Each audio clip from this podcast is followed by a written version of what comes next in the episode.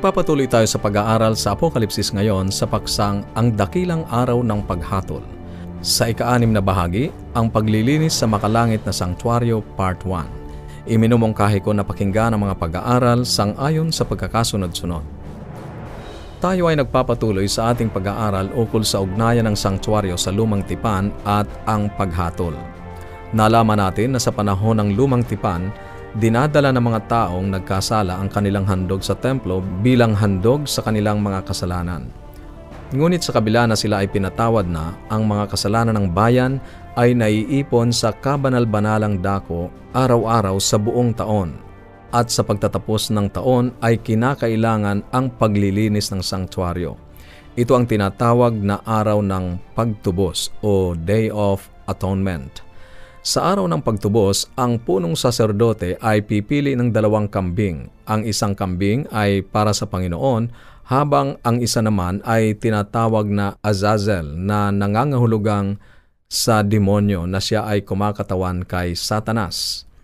At pagkatapos ay ipahahayag ng punong saserdote ang mga kasalanan ng bayan sa buong taon sa ulo ng kambing na para sa Panginoon at padadanakin ang dugo nito at dadalhin ang dugo sa dakong kabanal-banalan kung saan ay iwiwisik ang dugo sa luklukan ng awa. Sa ganitong paraan ay nalilinis ang sanktuaryo sa lahat ng mga kasalanan ng bayan sa buong taon. Pakinggan mo ang nakasulat sa Levitico Kabanatang 16 talatang 21 hanggang 22. At ipapatong ni Aaron ang kanyang dalawang kamay sa ulo ng kambing na buhay at isasaysay sa ibabaw ni Yaon ang lahat ng mga kasamaan ng mga anak ni Israel. Lahat nga ng kanilang mga kasalanan at ilalagay niya sa ulo ng kambing at ipadadala sa ilang at dadalhin ng kambing ang lahat ng mga kasalanan nila sa lupaing hindi tinatahanan. Si Azazel nga ay kumakatawan kay Satanas na siyang magdurusa dahil sa kasalanan ng bayan siya ay dadalhin sa isang ilang na lugar. Ito ay tumutukoy sa isang libong taon na pinag-aralan natin na siya ay nasa sanlibutan na mag-isa na walang malilinlang, gaya ng ating pinag-aralan sa naunang mga bahagi ng ating pag-aaral. Pansining mabuti na si Asazel ay hindi kabayaran para sa mga kasalanan. Ang kanyang dugo ay hindi dumanak, ngunit dahil siya ang lumikha ng kasalanan, nararapat lang na siya ang magdusa ng dahil sa kasalanan. Ito ay nagpapakita na ang araw-araw na paglilingkod ng saserdote sa banal na dako ay nagiging daan para sa kapatawaran ng kasalanan ng bayan. Ngunit ang araw ng pagtubos sa kabanal-banalang dako ay naghahayag ng isa pang aspeto ng panukala ng kaligtasan ng Diyos maliban sa kapatawaran na kinakailangan bago tuluyang pawiin ng Diyos ang kasalanan sa sansinukob. Matapos nating makita ang kahalagahan ng makalupang sanktuaryo at ang paglilinis o pagsasauli nito, tayo ay handa ng maunawaan ang paglilinis ng sanktuaryo sa langit. Anong mayroon sa langit na nangangailangan ng paglilinis? Tayo ay magpatuloy sa Hebreo Kabanatang Siyam, talatang labing isa. Ngunit pagdating ni Kristo na dakilang saserdote ng mabubuting bagay na darating, sa pamamagitan ng lalong malaki at lalong sakdal na tabernakulo na hindi gawa ng mga kamay, sa makatuwid bagay hindi sa paglalang na ito at hindi rin naman sa pamamagitan ng dugo ng mga kambing at ng mga bulong baka, kundi sa pamamagitan ng kanyang sariling dugo ay pumasok na minsan magpakailanman sa dakong banal na kinamtan ang walang hanggang katubusan. Ito ay nangangahulugan na si Jesus ay pumasok sa makalangit na sanktuaryo, hindi sa sanktuaryong nasa lupa. Dala ang kanyang sariling dugo, hindi dugo ng hayop. Sinasabi ng talatang 23 ang ganito, Kinakailangan nga na ang mga anyo ng mga bagay sa sangkalangitan ay linisin ng mga ito. Ngunit ang mga bagay ring ito sa sanglibutan ay linisin ng lalong mabuting handog kay sarito. Narinig mo kaibigan?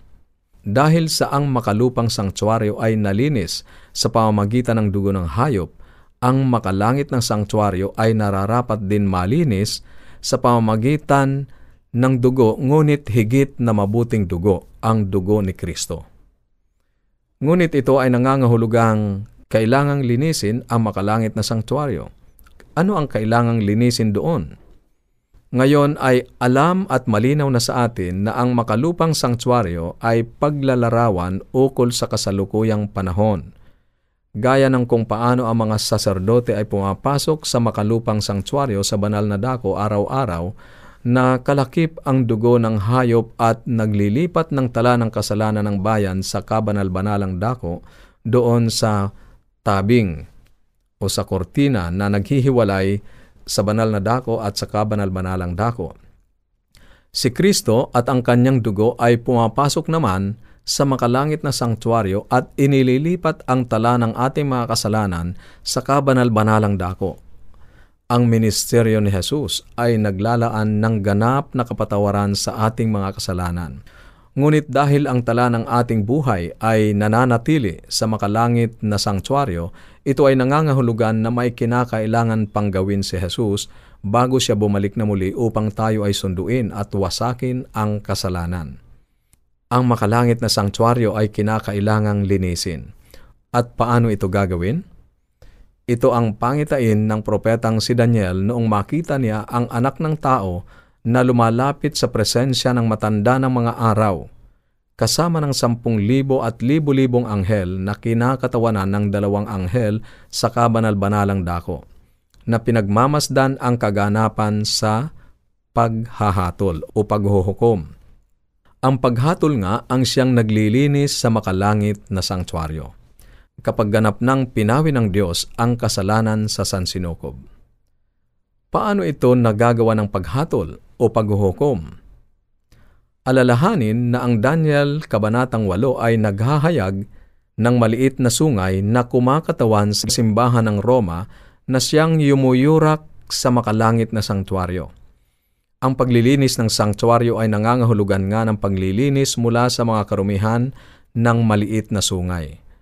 Paano nga niyuyurakan ng Iglesia ng Roma ang makalangit na sangtuaryo? Sa Hebreo, Kabanatang 10, talatang 11, inilalarawan ni Pablo ang ating pagpasok sa kabanal-banalang dako sa makalangit na sangtuaryo sa pamamagitan ng dugo ni Jesus na may ganap na kasiguruhan ng pananampalataya sa paglapit sa presensya ng Diyos. Hebreo, Kabanatang 10, talatang 22 hanggang 25. Subalit sa pagpapatuloy sa talatang 26 ay ating mababasa ang ganito sapagkat kung ating sinasadya ang pagkakasala, pagkatapos na ating matanggap ang pagkakilala sa katotohanan, ay wala nang haing natitira pa tungkol sa mga kasalanan, kundi isang kakilakilabot na paghihintay sa paghuhukom. Ang magpawalang halaga sa kautusan ni Moises ay mamamatay. Gaano kayang higpit ng parusa sa akala ninyo ang ihahatol na nauukol doon sa yumurak sa anak ng Diyos?